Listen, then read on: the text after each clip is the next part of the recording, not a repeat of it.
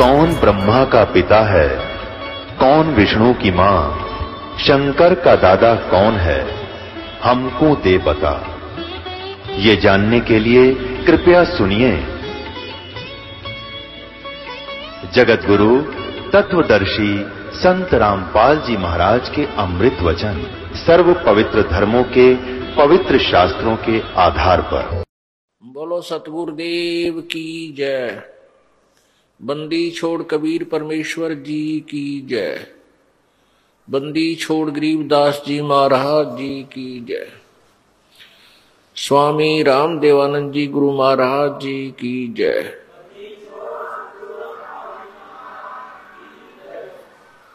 सर्व संतों की जय, सर्व भक्तों की जय।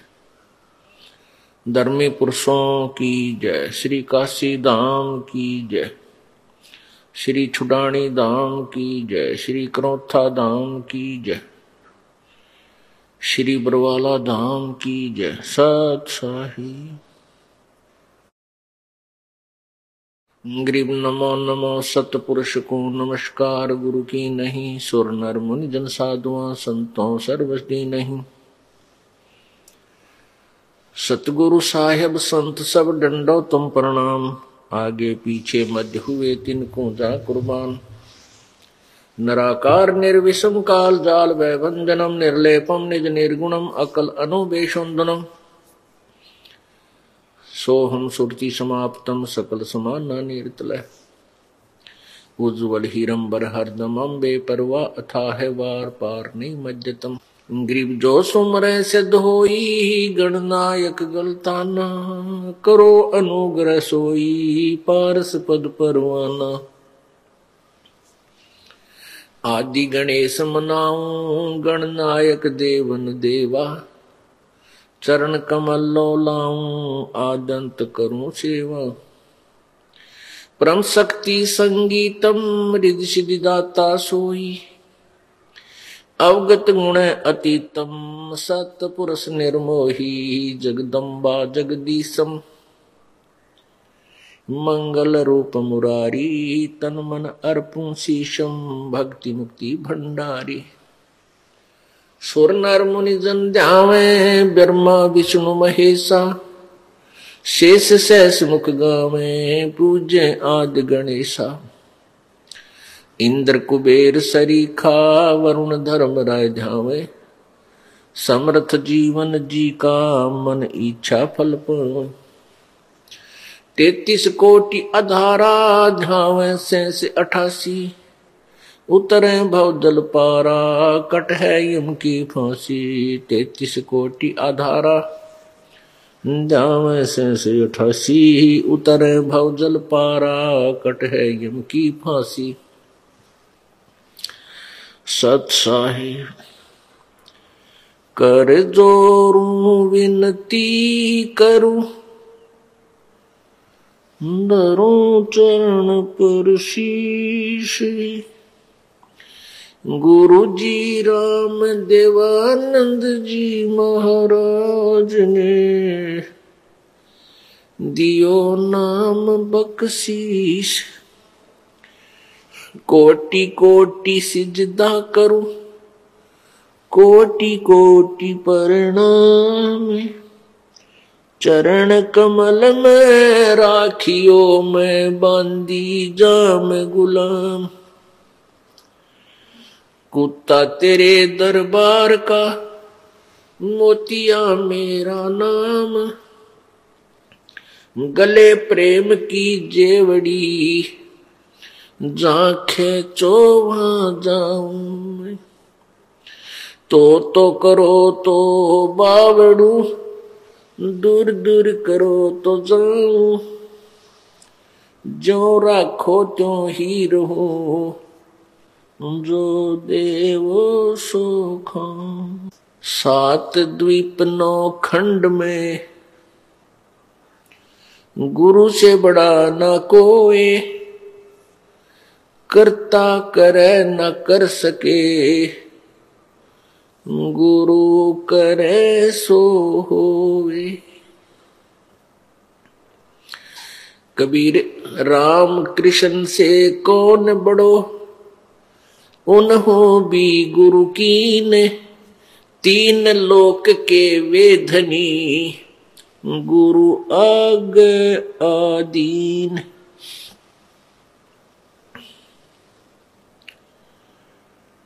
जय इब के सतगुरु मिले। सब दुख आखों रो। चरणों ऊपर शीश धरूं। कहूँ जो कहनी हो।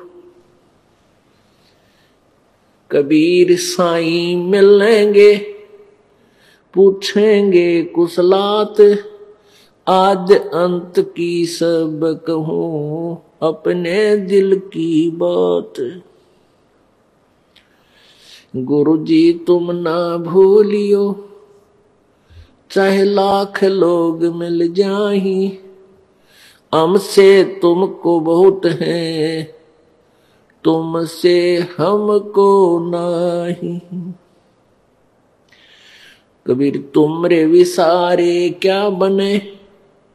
मैं किसकी शरण में जाऊँ? शिव ब्रंच मुनि नारदा, इनके हृदय न समाऊं।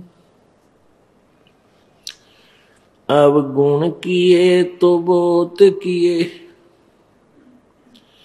अब गुण किए तो बहुत किए, करत न मानी हारे। बावे बंदा बख्श दियो हो, भावे गर्दन उतार। अब गुण मेरे बाप जी, बख्शो गरीब नवाज़।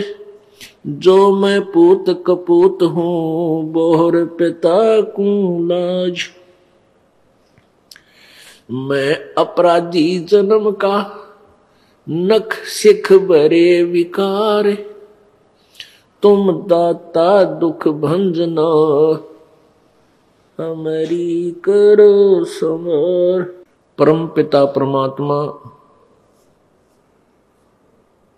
कबीर देव, कबीर साहब, अल्लाह अकबर, अल्लाह कबीर। आदि नामों से जो जाना जाता है, ये वही परमात्मा है, वही परमेश्वर है, पूर्ण ब्रह्म है। जो सन तेरह सो अठानवे। सन तेरह सो अठानवे विक्रमी संवत चौदह सो पचपन।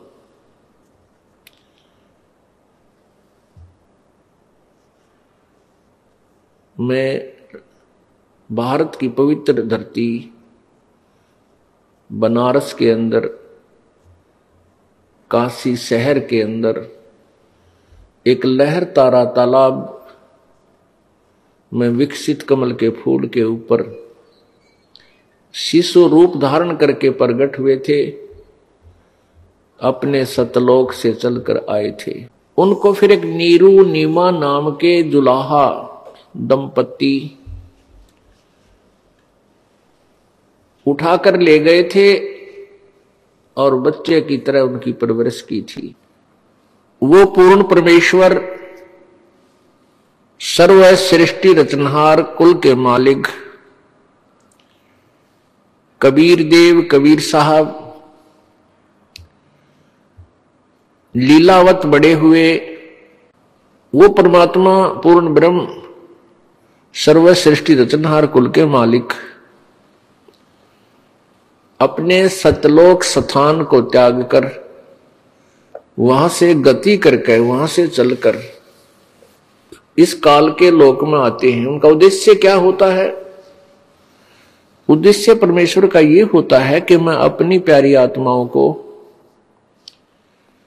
अपने ही स्थान, अपनी ही महिमा, जहाँ से ये सभी आए हुए हैं, वो स्थान याद कराऊं। अर्थात एक तत्वदर्शी संत की भूमिका करने के लिए परमेश्वर कबीर जी स्वयं ही यहाँ आते हैं और वो अपने मुखारविंद से अपनी महिमा वर्णन करते हैं दोहों के माध्यम से, लोकोक्तियों के माध्यम से, कविताओं के द्वारा। जैसे आदरणीय धर्मदास साहेब जी ने परमेश्वर कबीर जी की अमृतवाणी को लिपिबद्ध किया। उनमें से कौन कौन से ग्रंथ हैं? कबीर सागर, पवित्र कबीर सागर, पवित्र शब्दावली कबीर परमेश्वर की, पवित्र बीजक ग्रंथ, पवित्र कबीर वाणी आदि। पुण्यात्माओं परमेश्वर ने अपने गुड रहस्य को अपनी सिंपल लैंग्वेज में, साधारण भाषा में लिपिबद्ध करवाया हुआ है कि जन साधारण आसानी से समझ सके। लेकिन उस गुड ज्ञान को हम इसलिए स्वीकार नहीं कर पाए कि ये ज्ञान एक अशिक्षित, अर्थात एक जुलाहे के द्वारा दिया हुआ है और वो जुलाहा कबीर अक्सर ज्ञान युक्त नहीं था, अर्थात वो पढ़े नहीं थे। ये धारणा फैला रखी थी कि इन्होंने, उन नकली ऋषियों ने, गुरुओं ने, जो केवल एक संस्कृत भाषा के पढ़े हुए थे, शिक्षित थे। और हमारे सभी ग्रंथ पवित्र चारों वेद, पवित्र श्रीमद् भगवत गीता जी, पवित्र अठारह पुराण, आदि आदि जो ग्रंथ है, जिनको हम सदग्रंथ मानते हैं, वो सभी संस्कृत भाषा में लिपिबद्ध थे। जन साधारण शिक्षित नहीं था, केवल एक वर्ग जिसको ब्राह्मण कहते थे, वो ही पढ़ने के अधिकारी होते थे, उन्हीं को संस्कृत पढ़ना अलाउड था, अन्य किसी को नहीं। ये प्रतिबंध था पहले। इसी के उपलक्ष्य में एक कथा है कि एक यहाँ हरियाणा के अंदर एक कड़ौली गाँव है खरखोदा के पास, जिला सोनीपत में, कड़ौली गाँव। उस कड़ौली गाँव का एक किसान का लड़का, जाट का लड़का, निश्चल दास उसके मन में प्रेरणा हुई कि अभी हमारे सदग्रंथ जो हैं, संस्कृत भाषा में लिखे हुए हैं। और ये हमारे गुरु लोग, जो ब्राह्मण लोग हैं, कोई भगवान की महिमा किसी प्रकार सुनाता है, कोई किसी प्रकार सुनाता है। तो क्यों ना मैं संस्कृत पढ़ूं और इन सदग्रंथों को यथार्थ समझ कर जनता को बताऊँ। ये जो नकली गुरु हैं, ब्राह्मण, जो उस समय के गुरु जी थे, वो केवल स्वार्थवश ही शिक्षा ग्रहण करते थे। काशी विद्यापीठ में पढ़ने जाते थे और वहाँ से जो शिक्षा ग्रहण करके आता था, उसकी वैल्यू ज़्यादा हो जाती थी। सभी लोग उसी से पाठ, सत्संग आदि कराते थे और अधिक वो दीक्षिणा ग्रहण करके सेठ बनता था। उन लोगों का यही उद्देश्य था केवल पैसा, प्राप्ति। शिक्षा का उद्देश्य यही था। उन ग्रंथों से कोई लेना देना नहीं था। तो निश्चल दास ने ये विचार किया, यदि मैं डायरेक्ट बताऊँगा कि मैं किसान का लड़का हूँ, मेरे को प्रवेश प्राप्त नहीं होगा। उसने क्या किया, क्योंकि काशी विद्यापीठ के अंदर एक नियम था कि केवल ब्राह्मण ही वहाँ शिक्षा ग्रहण कर सकते हैं, वही प्रवेश पा सकते हैं, और उनका एक प्रमाण पत्र गाँव से लिखवाया जाता है कि इस जाति का है। तो उस प्रमाण पत्र के आधार से वहाँ प्रवेश मिलता था। तो निश्चल दास जी ने अपने गाँव के नंबरदार से और लिखवा लिया कि ये ब्राह्मण जाति से संबंध रखता है। प्रवेश पा लिया, अच्छी तरह शिक्षा ग्रहण करी और वो प्रत्येक वर्ष प्रति वर्ष सबसे उत्तम श्रेणी से पास होता रहा, सफल हुआ। जब उसने अपनी शिक्षा पूरी कर ली तो तब उसका वापसी वापसी हुई। तो वहाँ के जो प्राचार्य थे, मुख्य प्राचार्य हेड मास्टर प्रिंसिपल, उनकी कन्या विवाह के योग्य हो चुकी थी। और उस प्रिंसिपल ने सोचा कि ये होनहार बालक है, बहुत तेज माइंड का है, और ये आगे जाके बहुत धन कमावेगा अक्षेत्र में जाकर क्यों ना अपनी पुत्री का विवाह इस बच्चे से कर दूँ? जब उस निश्चल दास ने कहा कि, गुरुदेव, आशीर्वाद दो आपका बच्चा सफल हो अपने कार्य में। मेरी विद्या पूर्ण हुई आपकी कृपा से। तो उसने कहा कि, बेटा, कोई गुरु दक्षिणा नहीं देगा क्या? निश्चल दास ने कहा कि, जो आज्ञा महाराज, मुझ गरीब के पास देने को कुछ है नहीं आप आदेश दो तो उसने कहा कि तू वचनबद्ध हो। प्रिंसिपल ने कहा, वचनबद्ध हो। मैं जो मांगू तो मुझे देगा। वचनबद्ध हुआ। तो क्या कहा प्रिंसिपल ने कि आप मेरी पुत्री के साथ विवाह कर लो। अब वो फंस गया धर्म संकट में कि ये ब्राह्मण और मैं जाट। और जब पता चलेगा तो ब्राह्मण लोग बहुत उत्पात कर देंगे। तो फिर उसने सच्ची बतानी पड़ी कि गुरुदेव, मेरी ऐसी प्रेरणा थी। मैं चाहता हूँ कि इन सदग्रंथों को पढ़ूं संस्कृत में। और मेरा उद्देश्य है कि मैं सच्चाई से परिचित कराऊं समाज को। मेरा कोई धन उद्देश्य, कमाना उद्देश्य नहीं है। और गुरुदेव, मैं ब्राह्मण नहीं हूँ, मैं ऐसे ऐसे किसान परिवार से हूँ। और मैंने शिक्षा ग्रहण के लिए ये प्रमाण पत्र झूठा दिया है। फिर वो गुरुदेव नाराज़ हो गए। उनको फिर कहा कि इस वर में एक और बात सुन ले, ये भी वरदान, वचन दे कि तू आगे से संस्कृत भाषा में को नहीं पढ़ेगा, न उसमें कोई लेख लिखेगा, संस्कृत भाषा में बोलेगा भी नहीं। और मैं तुझे श्राप देता हूँ कि तुझे तीन ताप के अंतर्गत दुख होगा। तूने झूठ बोला है और झूठ बोल करके शिक्षा ग्रहण की। अब उसने कहा, ठीक है गुरुदेव, जो आपकी आज्ञा है। उस निश्चल दास जी ने फिर संस्कृत ना तो लिखी, ना पढ़ी, क्यों प्रतिबंध ला दिया उन्होंने। और उसमें ये धर्म धर्म के ठेकेदार ना जाने के जुलम करवा देते थे।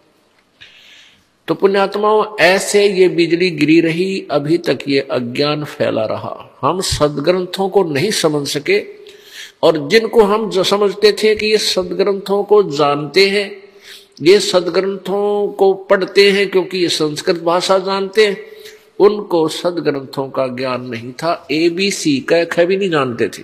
तो परमेश्वर कबीर जी के विषय में फैलाई गई धारणाएँ, उन अज्ञानी गुरुओं, ऋषियों, मंडलेश्वरों, महंतों के द्वारा कि ये अशिक्षित है, इसको संस्कृत भाषा नहीं आती है ये ऊट पटांग भाषा बनाकर दुनिया को भ्रमित कर रहा है, ये इसका ज्ञान सही नहीं है। अब ये विश्वास हो जाना, ये बात हृदय में जच जाना स्वाभाविक था कि कबीर परमेश्वर जी संस्कृत भाषा पढ़े नहीं है। परमात्मा कबीर जी प्रत्येक भाषा के विद्वान थे, क्योंकि परमात्मा अंतर्यामी होते हैं।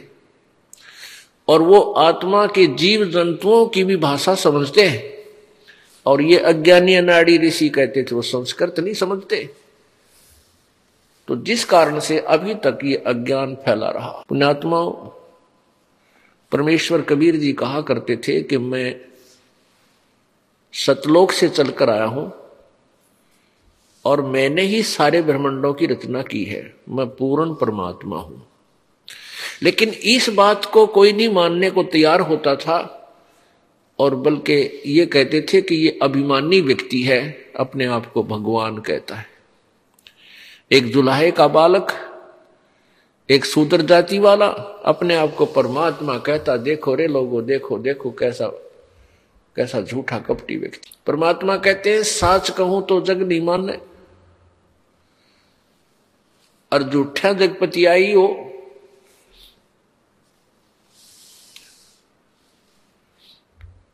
अब मैं साच कहता हूँ तो मेरी तो मानते नहीं, मुझे तो झूठा बताते हैं। तो परमात्मा को हम, उसने परमात्मा क्यों नहीं पहचान सके, क्यों नहीं मान सके? कारण ये रहा कि हम जितने भी अभी तक ज्ञान सुना था, सभी ने, और ऋषि, महर्षि, और महंतों और गुरुओं ने यह बताया था कि परमात्मा निराकार है। वो साकार में कभी नहीं आता। जिस कारण से हम भ्रमित रहे कि परमात्मा निराकार है और जो अपने आप को भगवान कहता वो झूठा व्यक्ति है।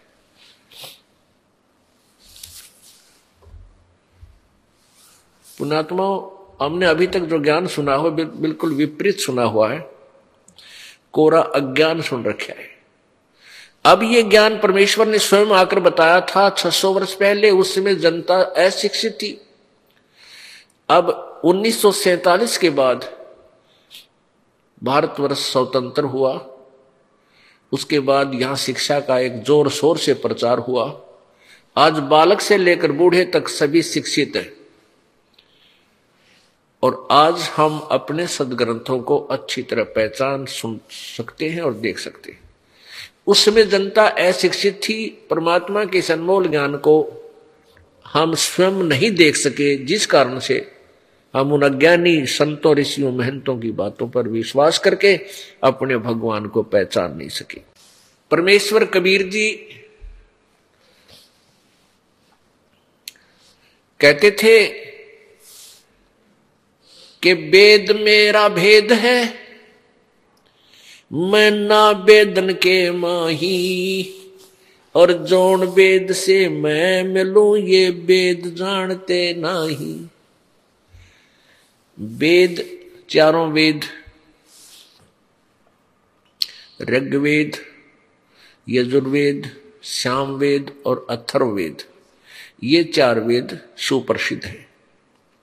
लेकिन परमात्मा ने जो पांचवा वेद अपने मुखारविंद से, अपने मुख कमल से उच्चारित किया है, वो पांचवा वेद है। वो तत्व ज्ञान है। परमात्मा, परमेश्वर कबीर जी कहा करते थे कि जौन वेद से मैं मिलूं, वो ये चारों वेद जानते ना। जिस वेद से, जिस ज्ञान से, जिस विधि से मेरी प्राप्ति होगी, वो इन चारों वेदों में वर्णित नहीं है। अपने आत्माओं चारों वेद गवाही दे रहे हैं, चारों वेद गवाही दे रहे हैं कि उस पूर्ण परमेश्वर के ज्ञान को, उसके विषय में जानकारी को कोई तत्वदर्शी संत बताता है? उससे सुनो। इससे सिद्ध है कि वेद ज्ञान कंप्लीट नहीं है। ये पूर्ण नहीं है। ऐसे ही पवित्र गीता जी अध्याय नंबर चार के श्लोक नंबर बत्तीस में कहा है कि जो ज्ञान मैंने अभी तक दिया है अर्जुन तेरे को कि भी कोई तो देवताओं की पूजा करता है। गीता जी अध्याय नंबर चार के श्लोक नंबर पच्चीस से लेकर इकतीस तक। उसमें लिखा है, कोई तो देवताओं की पूजा करता है, उसी को फाइनल मान रहा है। अंतिम पूजा सही पाप नाशक जानता है। कोई धार्मिक यज्ञ करता है, कहीं भंडारा कर दिया कि तो पशु पक्षियाँ को दाना डाल दिया, चारा डाल दिया, इसी को फाइनल पूजा मानकर खुश हो गया। कोई मंदिर पूजता है, कोई मस्जिद पूजता है, कोई ऊपर ने पैर करके, नीचे ने सिर करके हठ योग करता है। ये सब पूजाएँ जो करते हैं, ये सभी अपनी अपनी साधनाओं को पाप नाशक जानते हैं। लेकिन चौथे अध्याय के बत्तीसवें श्लोक में गीता ज्ञानदाता काल कह रहा है कि अर्जुन, उस परमेश्वर के बारे में धार्मिक अनुष्ठानों के बारे में विस्तार के साथ सचिदानंद घन की वाणी में सचिदानंद घन की वाणी, यानी उस परमेश्वर ने खुद आकर जो बोली है वो ज्ञान, जो ज्ञान दिया है, उसमें विस्तार से कहा गया है ये यथार्थ ज्ञान।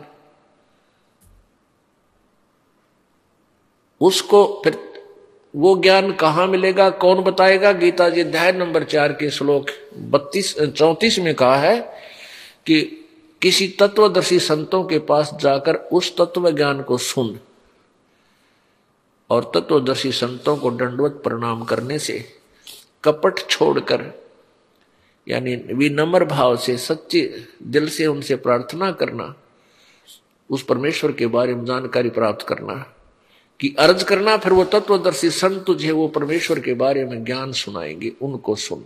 इससे सिद्ध है कि गीता जी का ज्ञान कंप्लीट नहीं है। लेकिन यह भी नहीं कहा जा सकता कि यह गलत है। जैसे दसवीं तक का, कक्षा तक का सिलेबस, पाठ्यक्रम अपना स्थान रखता है, उसकी अपनी सतिथि होती है, और उसके ऊपर ऊपर जो उच्च क्लासेज चलती है, उनका सिलेबस उससे आगे और और अत्यधिक गूढ़ होता है। ऐसे ही चारों वेद और गीता जी, इसको समझो मैट्रिक कक्षा तक का, मैट्रिक क्लास तक का सिलेबस है। दसवीं तक। और परमेश्वर कबीर जी का जो ज्ञान है, वो प्रथम से लेकर और फाइनल तक, एमए तक, पीएचडी तक, सब तरह का उसमें इंक्लूड है। तो उस ज्ञान के बाद किसी भी ज्ञान की आवश्यकता नहीं रहती जो कबीर जी का ज्ञान है। अब कबीर परमेश्वर के ज्ञान को उस जो लोकोक्तियों के माध्यम से, कविताओं के माध्यम से, दोहों वाणियों के माध्यम से, शब्दों के माध्यम से लिखा हुआ है, यानी वो पद्य भाग में है। उसको ये कबीर पंथी भी नहीं समझ सके।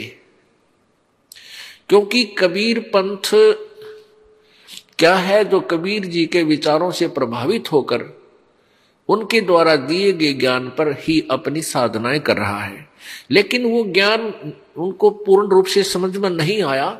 जैसा भी जिस किसी गुरु ने जो नाम दे दिया, उसी को वो जाप करने लगे, जो मर्यादा बता दी, उसी को वो करने लगे। अब वो ज्ञान आज भी हमारे पास है, क्योंकि चारों पवित्र वेद पवित्र श्री भगवद गीता जी, पवित्र अठारह पुराण, पवित्र कबीर सागर पवित्र पवित्र कबीर जी की शब्दावली, दोहावली, कबीर जी की वाणी ये सभी आज भी हमारे पास विद्यमान है। अब हम इनको तुलना करेंगे प्रत्येक सदग्रंथ से कबीर जी की वाणी को, जो प्रत्येक दृष्टिकोण से खरी है। तो उस ज्ञान को ना समझकर कोई कुछ नाम जाप करता है, कोई कुछ नाम जाप करता है तो वो साधनाएँ गलत है।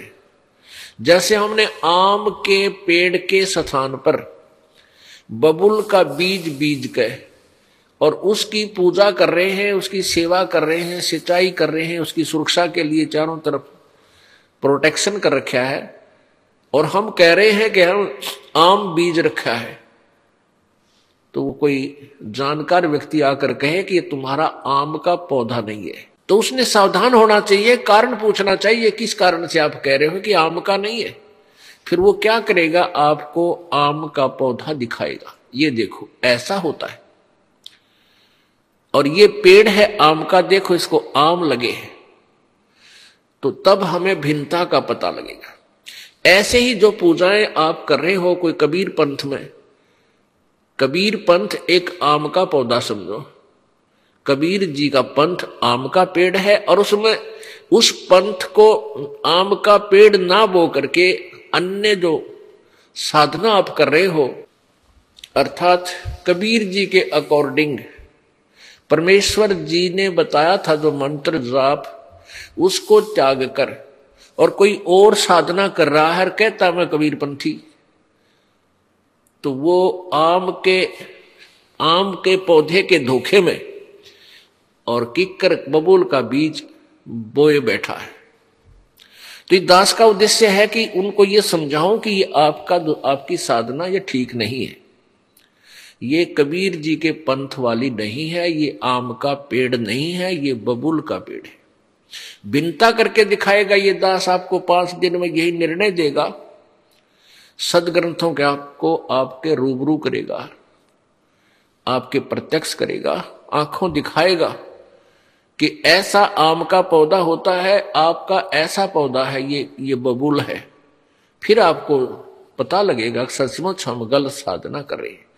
तभी आप उस बबूल के पेड़ को फेंक सकोगे, छोड़ सकोगे, अन्यथा आप उसका चिपके रहोगे और लास्ट में आपको कांटे मिलेंगे, आम नहीं मिलेगा, फल नहीं मिलेगा।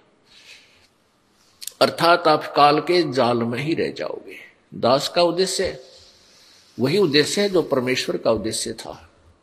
परमेश्वर कबीर जी ने 600 वर्ष पहले आकर यही झाड़े भरे थे। यही जन जन को जाकर समझाया था, दुनिया ने उनको भुंडा कहा, गुंडा कहा, बदमाश कहा, ये झूठा कहा। लेकिन वो परमात्मा थे, अपने बच्चों के लिए भटक रहे थे कि मेरे बच्चे किसी प्रकार मुझे पहचाने और काल के जाल से निकलकर सतलोक चले। काल भगवान ने बहुत भयंकर जाल फैलाया है। परमेश्वर जब जोगजीत नाम से आए थे और काल के साथ उनका वाद विवाद हुआ था तो इस काल ने कहा था कि मैं बारह नकली पंथ चला दूँगा। और तेरे तेरी महिमा को गा, गाएँगे कबीर कबीर कबीर करेंगे लेकिन सब मैं अज्ञान भर दूँगा साधना उनकी नाम जाप गलत करवा दूँगा। वो कहेंगे हम कबीर पंथी हैं बारह पंथों के अनुयायी होंगे कबीर जी की महिमा करेंगे लेकिन वो आम के स्थान पर सबको कीकर बबूल भिजवा दूँगा। अर्थात तो उनकी साधनाएँ गलत करवा दूँगा और वो मेरे ही जाल में रहेंगे। कहा था काल ने, द्वादश पंथ करूँ मैं साजा, नाम तुम्हारा ले करूँ आवाजा। द्वादश, यानी बारह पंथ। द्वादश पंथ नाम जो ले ही हमारे मुख में आन समोही। इन बारह पंथों में, कबीर वाले बारह पंथों में जो नाम लेगा, वो मेरे ही जाल में फंसा रहेगा, बाहर नहीं जा सकेगा।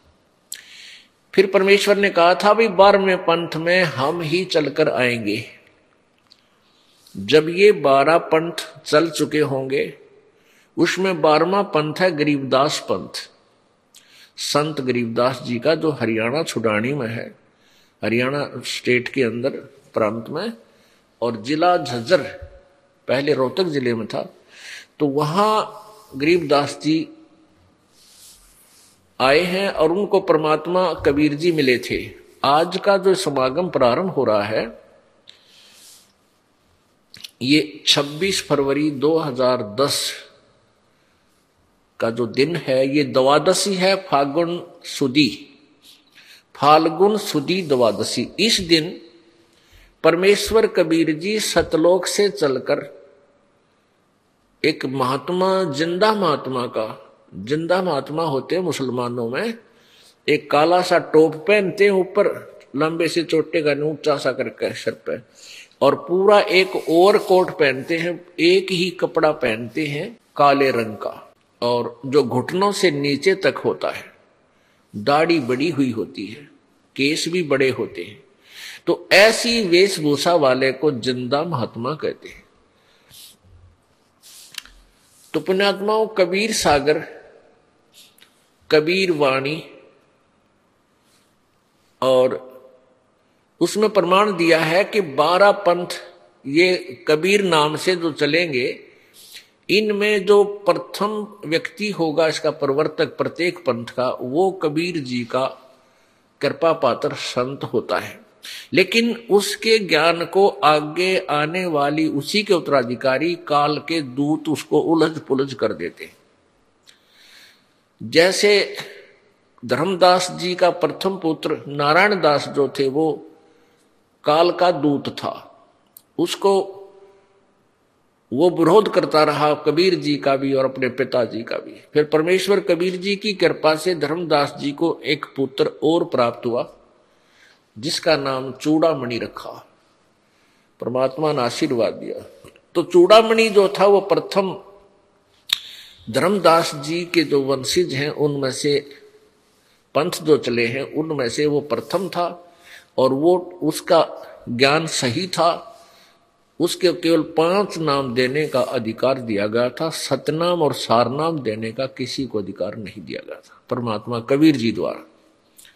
लेकिन आगे चल के उन उसी के पीढ़ी में चू, चूड़ामणि जी वाली पीढ़ी में आगे चल के ये काल के दूत महंत हो गए। उन्होंने वो नाम वास्तविक खत्म करके और ही एक मंत्र लंबा चौड़ा अदर नाम अमर सा अमर नाम पाताल्य सब सिंधु नाम इस तरह के एक पूरा श्लोक उनको दान कर देना शुरू कर दिया। कारण क्या था? कि ये पाँच नाम दिए जाते थे जो दास देता सात ये पाँच नाम कौन से हैं? ये कम, हमारे शरीर में बने हुए कमलों के।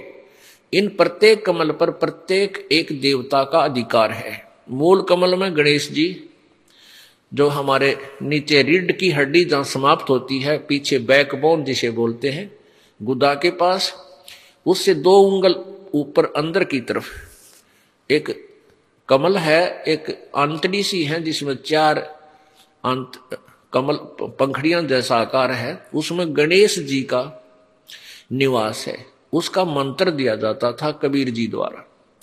फिर उससे ऊपर स्वाद चक्र है स्वाद कमल है। उसमें श्यावत्री ब्रह्मा जी का निवास है और उनका एक मंत्र दिया जाता है जो ये दास आपको देता है। दिया गया था सतगुरु द्वारा। फिर नाभि कमल में विष्णु और लक्ष्मी जी का निवास है। अधिपत्य है। उसका एक मंत्र दिया जाता है। ऐसे हृदय कमल में सावित्री और, न, शिव और पार्वती जी का निवास है। इनका भी एक मंत्र दिया जाता है। कंठ कमल में ये दुर्गा है, अष्टंगी है। इसका भी एक मंत्र दिया जाता है। तो ये मंत्र परमात्मा इसलिए देते थे कि जब तक तुम यहाँ रहोगे, तब तक तो तुम्हें इस संसार की सुख सुविधा यही देव देते हैं। और इनकी ये मजदूरी है, ये तुम करते रहो। दूसरा इससे ये होगा कि तुम्हें इस कारण से मनुष्य जीवन मिलते रहेंगे जब तक आप इस अब वर्तमान जो समय चल रहा है बिचली पीढ़ी तक तुम्हें मनुष्य जीवन मिलता रहेगा। इस उद्देश्य से परमात्मा ने वो वास्तविक मंत्र उस समय नहीं खोला था, क्योंकि जनता अशिक्षित थी और उस मंत्र के खोल देने से, दे देने से जो दास अब दे रहा है तो सभी ये नकली संत भी उन्हीं नामों को देने लग जाते। आज हम भिन्नता नहीं कर पाते और उनके देने से लाभ नहीं होता, क्योंकि जो अधिकारी होता है वही मंत्र देगा तो लाभ होगा। अनधिकारी उसको देता है तो उसका कोई लाभ नहीं होगा। तो प्रथम जो प्रवर्तक होते हैं, वो उन बारह पंथों के प्रारंभ के जो स्वरूप थे, वो परमात्मा के कृपा पात्र थे। लेकिन आगे चल के उन पंथों में, उन उस उनके तुरंत बाद ही जो है, काल के दूत मनमुखी नाम जाप देने लग गए और उस मार्ग से भ्रष्ट कर देते हैं। तो इसलिए परमात्मा ने कहा था बारहवा पंथ जो गरीबदास पंथ होगा, वो चल चुका होगा और बिचली पीढ़ी प्रारंभ होगी उसमें उस समय हम ही आएँगे। उस बारहवें पंथ में आगे चल के हम ही आएँगे और इस ज्ञान के आधार से सभी पंथों को खत्म बंद खत्म कर देंगे। और केवल एक पंथ चलाएँगे जो परमेश्वर पंथ होगा, जो अब प्रारंभ हो चुका है।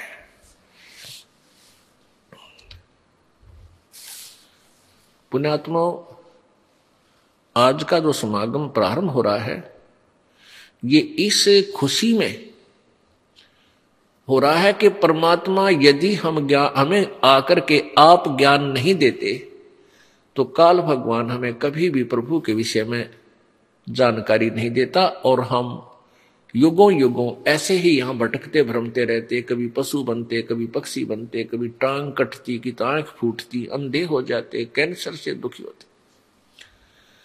उस दयालु भगवान ने अपने बच्चों पर फिर दया आई और वो आकर के हमें फिर मिले। पुण्यात्माओं सबसे पहले हमने परमात्मा को पहचानना है कि जो, जिसको हम भगवान कह रहे हैं, ये वास्तव में भगवान है कि नहीं? ये परमात्मा है या नहीं? जैसे हम बबूल का बीज बीज रहे हैं या आम का बीज रहे हैं तो सबसे, कोई हमें भ्रमित कर रहा है कि ये आम का पौधा नहीं है तो हमने उसकी पूरी परख करनी चाहिए, तब हम उस पर स्थिर हो पाएँगे। और तभी उसकी रुचि से हम पूजा करेंगे। अब जैसे दास कह रहा है कि कबीर पंथ में कोई भी पूजा कबीर जी वाली नहीं है, वो गलत साधना करे और आप जी को लगता है कि ये गलत बोल रहा है रामपाल। ये ऐसे कैसे हो सकता है? तो उसकी पहचान करो। अक्षुब्ध ना हो। अब जैसे ये दास कह रहा है, मुझे शौक नहीं है ये बातें कहने का। कोई ये कहता है कि किसी की धार्मिक भावनाओं को ठेस नहीं पहुंचाना चाहिए। पुण्यात्मा ये धार्मिक भावनाओं को ठेस नहीं है, लेकिन धार्मिकता का उत्थान है इससे। अब ठेस जैसे बालक है छोटा सा बच्चा, और वो कहीं पर ये बिजली का तार टूट के नीचे लटक रहा है, और बच्चे की हाथ की पहुँच में है और उसमें स्पार्किंग हो रही है, उसमें चिंगारियाँ फट रही हैं, फूल जड़ी सी निकल रही है उसमें से।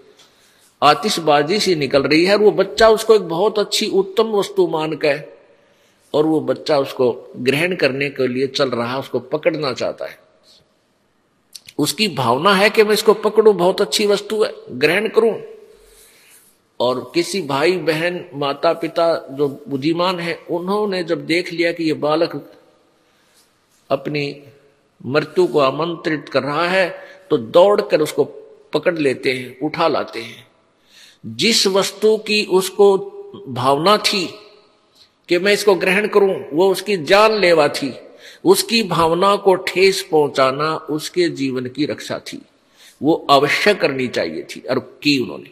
ऐसे ही ये दास कर रहा है कि यदि आपकी धार्मिक भावना है और आप भगवान के स्थान पर और काल की पूजा कर रहे हो और उस तार को पकड़ना चाह रहे हो तो दास आपको आगाह कर रहा है कि जो साधना तुम कर रहे हो, ये उचित नहीं है।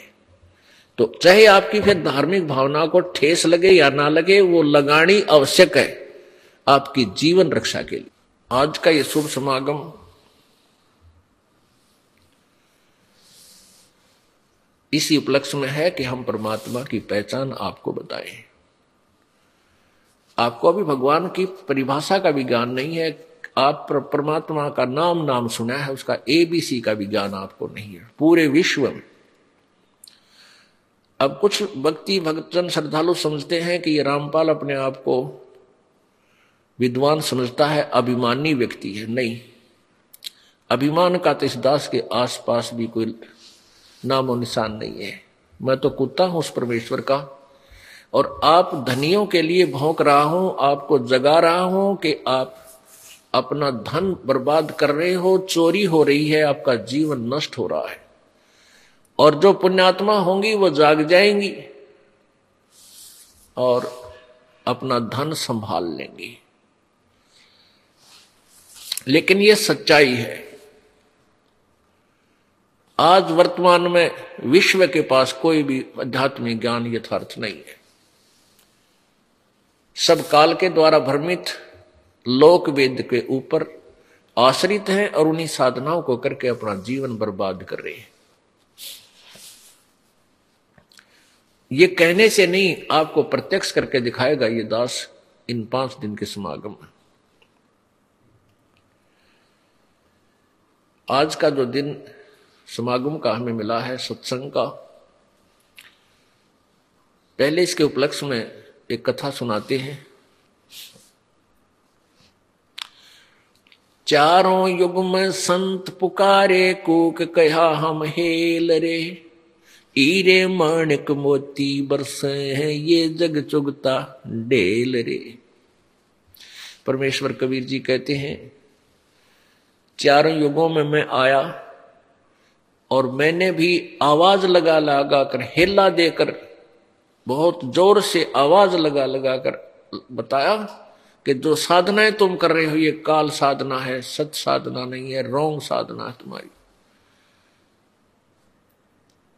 और जिन संतों को मैं आकर मिला, जिनको मैंने अपने यथार्थ ज्ञान से परिचित करवाया, अपने सतलोक दिखाया, उनको वापस छोड़ा।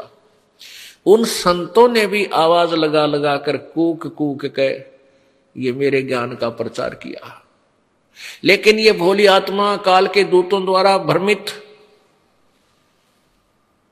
ये हीरे मोती जवाहरात लाल के स्थान पर कंकर इकट्ठे कर रहे हैं, आन उपासना रूपी कंकर इकट्ठी कर रही हैं, ये डड़े इकट्ठे कर रहे हैं। उन सत भक्ति रूपी हीरे मोतियों को छोड़कर कंकर अनुपासना रूपी अन्य साधना जो कर रहे हैं यथार्थ साधना को छोड़कर वो कंकर पत्थर अपने थैले में डाल रहे हैं, उनको बहुमूल्य जानकर, जबकि वो यूजलेस है, उनकी कोई कीमत नहीं। तो परमात्मा हमें बता रहे हैं कि चारों युग में संत पुकारे और कूक कहा, हम हेल रे, हीरे माणक मोती वर्षे हैं, ये जग चुगता डेल रे प्यारी आत्माओं, हे पुण्यात्माओं वो परमात्मा कबीर कितना दयालु हमारे मालिक, क्योंकि वो हमारे पिता हैं। हम सभी चीटी से लेकर हाथी, रंग से लेकर देवता, ब्रह्मा, विष्णु, महेश, इंद्र तक के, वो हम सभी के, वो पिता है। और अपनी संतान का, अपने ही माता पिता को दुख होता है यदि वो कहीं दुखी होते हैं। अन्य केवल औपचारिकता करते हैं और दो दिन पीछे खिसक जाते हैं, लेकिन माता पिता अंतिम श्वास तक अपने बालक की, के दुख में दुखी रहते हैं। तो हम सभी कबीर जी की आत्मा है और काल ने हमें यह वर्मित करके, मिसयूज कर लिया। किसी को देवता अपनी ही, उन्हीं की साधना तपस्या आदि करवा कर किसी को देव बना दिया, किसी को माँ देव बना दिया, किसी को इंद्र की पदवी दे दी और एक दूसरे के साथ हमें आपस में यही उलझा रखा है। वेद हमारा वेद है वेद मेरा भेद है, मैं ना वेदन के माही और जौन वेद से मैं मिलूं, ये वेद जानते नहीं। ये चारों वेद परमेश्वर कबीर जी का ही जानकारी दे रहे हैं। परमेश्वर ने कहा था कबीर जी ने कि ये चारों वेद मेरी महिमा का गुणगान करते हैं, मेरी महिमा बता रहे हैं। लेकिन मैं इन चारों वेदों, पवित्र चारों वेदों, ऋग्वेद शामवेद अथर्वेद और ये यजुर्वेद इनमें मेरी महिमा तो है कि कोई परमात्मा है, वो ऐसी लीलाएँ करता है जो पृथ्वी पर भी आता है, वो सतलोक में रहता है, रितधाम में रहता है। और यहाँ अपने श्रेष्ठ भक्तों को, विशेष आत्माओं को, जो दृढ़ भक्त होते उनको आकर मिलता है और अपने यथार्थ ज्ञान से परिचित कराता है। ये वेदों में लिखा है, और वो कबीर देव है, वो कबीर प्रभु है।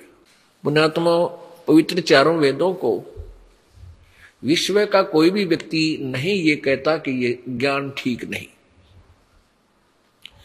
और कोई कहता है तो वो तो बिल्कुल मूर्ख है, महामूर्ख कह सकते हैं। उसको जो वेदों और गीता जी को कहता है, ये ज्ञान ठीक नहीं है। तो उसी वेदों और गीता जी के आधार से पवित्र हिंदू समाज अपनी साधनाओं को कर रहा है और अपने धर्म के मुख्य इन्हीं ग्रंथों को मानते हैं, जैसे पवित्र गीत श्रीमद भगवद गीता जी, पवित्र चारों वेद, पवित्र अठारह पुराण। अब वो क्या बता रहे हैं? और हमारे को क्या लोकवेद सुनाएगा? ये जब हम आँखों देखेंगे स्वयं, तभी हम पहचान पाएँगे भगवान को। अभी तक इन झूठे गुरुओं ने, नकली मेहनतों और ऋषियों ने हमारे को भ्रमित कर रखा लोक वेद सुना रखा जो शास्त्र के विरुद्ध ज्ञान है, उस पर आधारित किया हुआ है। अब सबसे पहले आपको ये दिखाते हैं कि वेदों में लिखा है कि वो परमात्मा अपने सतलोक से चलकर यहाँ आता है। अपनी प्यारी आत्माओं को मिलता है। उनको ज्ञान देता है। यथार्थ ज्ञान समझा कर फिर वो उन प्यारी आत्माओं को सतलोक ले जाता है।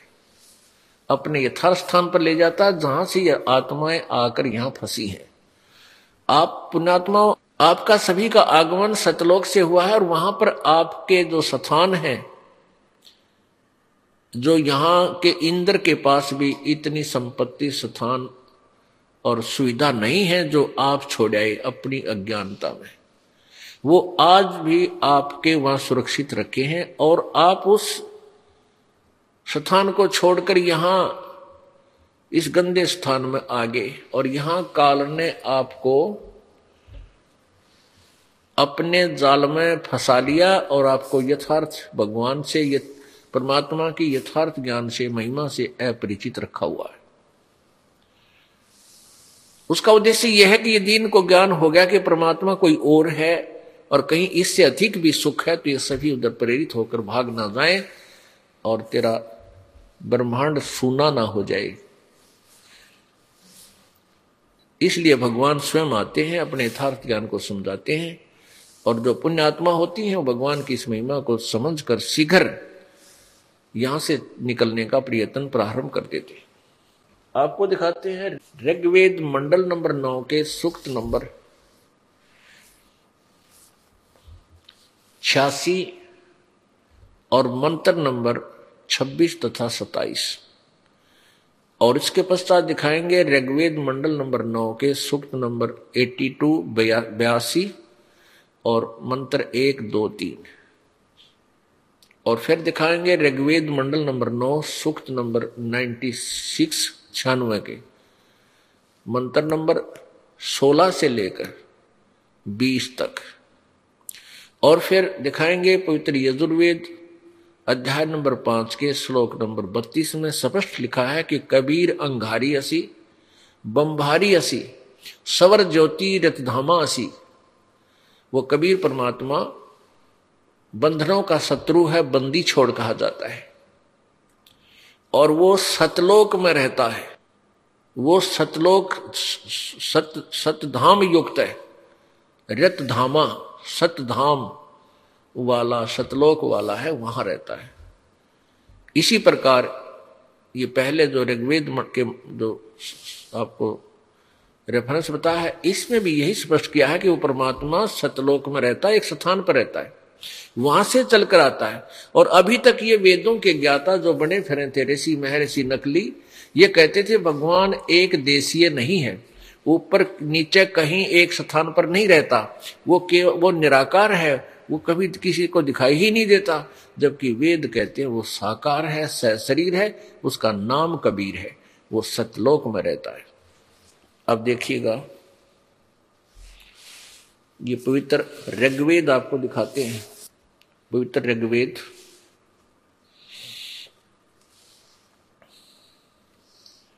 मंडल नौ दस। ये महर्षि दान सरस्वती द्वारा अनुवादित नहीं है। इन्होंने वैसे इनकी छाप लगा दी जाती लगा देते हैं ये आर्य समाज वाले कि ताकि ये बिक जाए। बाकी ये अनुवाद किसी और का किया हुआ है। फिर भी हम इस इन्हीं के अनुवाद द्वारा आपको बहुत कुछ रास्ता देंगे। इसमें लिखा है, प्रकाशक है, सार्वदेशी कार्य प्रतिनिधि सभा, मैर सिद्धांत भवन, रामलीला मैदान, नई दिल्ली। इन्होंने लिखा है, ऋग्वेद, आर्य भाषा, भाष्य, मैर सिद्धांत, सरस्वती कृत। ये गलत लिखा इन्होंने। अनुवादित किसी और ने किया है। मुद्रक है, prince offsets printers 1510 Pataudi house Daryaganj Nai Delhi से। ये किसका अनुवादित है?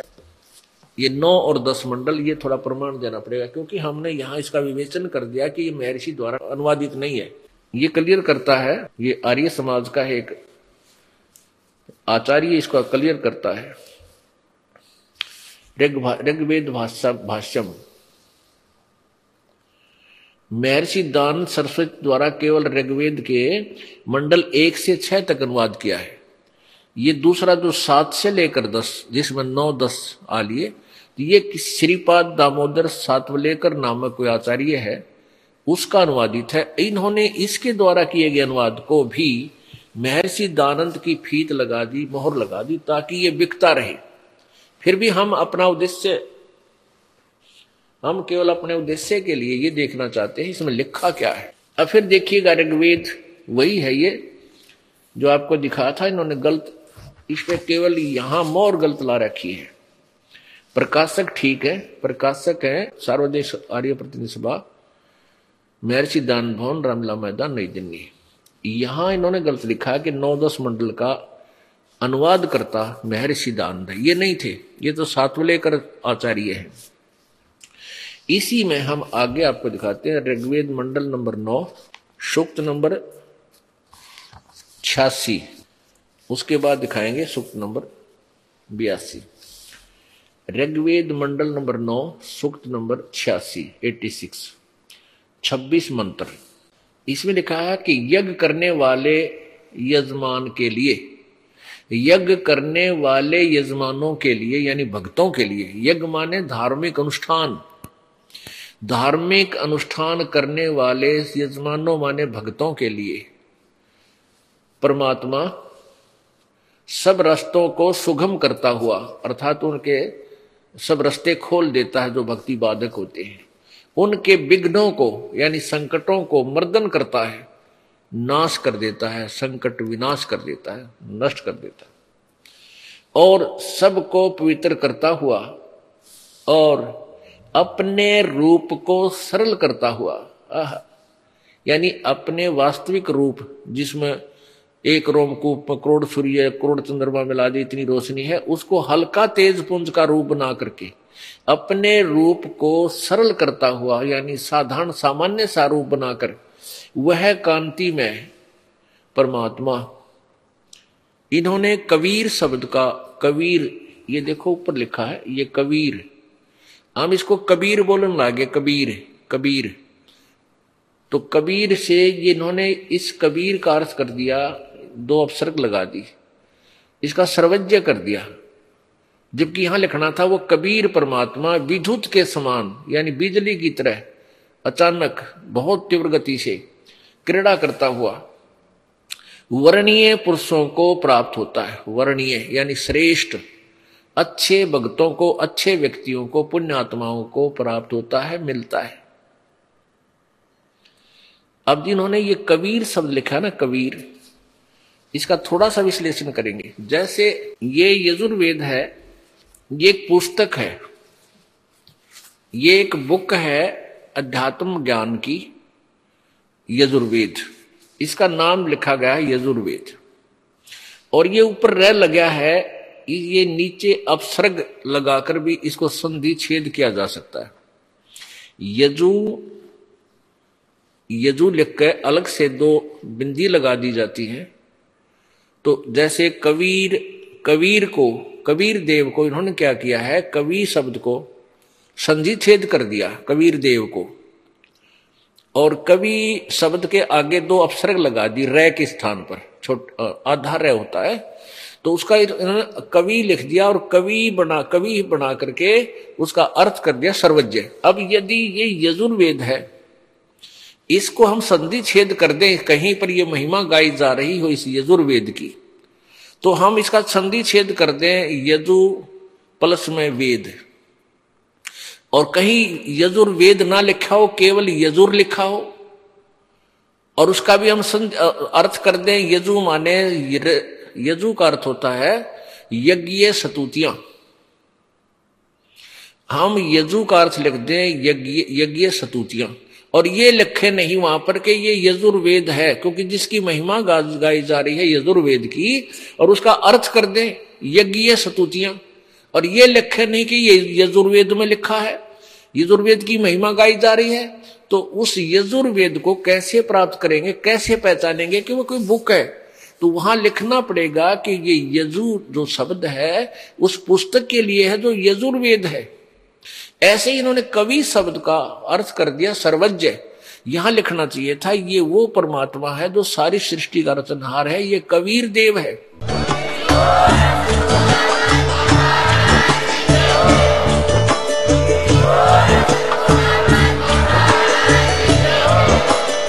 आप सुन रहे थे जगत गुरु तत्वदर्शी संत रामपाल जी महाराज जी के मंगल प्रवचन। अधिक जानकारी के लिए विज़िट कीजिए हमारी वेबसाइट www.jagatgururampalji.org संत रामपाल जी महाराज जी के शुभ आशीर्वाद से पूरे विश्व भर में 500 से भी ज़्यादा नाम दीक्षा केंद्र हैं, जिन पर संत रामपाल जी महाराज जी द्वारा ऑनलाइन निशुल्क नाम दीक्षा दी जा रही है। अपने नजदीकी नाम दीक्षा केंद्र का पता करने के लिए संपर्क करें। Eight two two two eight eight zero five four one